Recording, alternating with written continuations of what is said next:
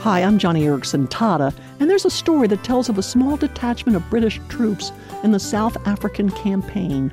On the battlefield, there were injured men who, when they realized they would only survive if they came under the protection of the flag of the Red Cross, these men used the blood from their wounds to paint a large red cross on a piece of white cloth and then wave it in the air.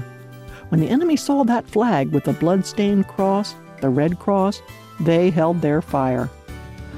Oh, what a powerful story. Because aren't we all wounded people crying out for help? But we are protected by Christ, by His blood shed upon His cross. And as Exodus chapter 12 says, when God sees the blood, He will save you. Friend, if today you feel overwhelmed with fear or weariness, picture yourself under the flag of the Savior, for there you'll be covered by the blood that saves.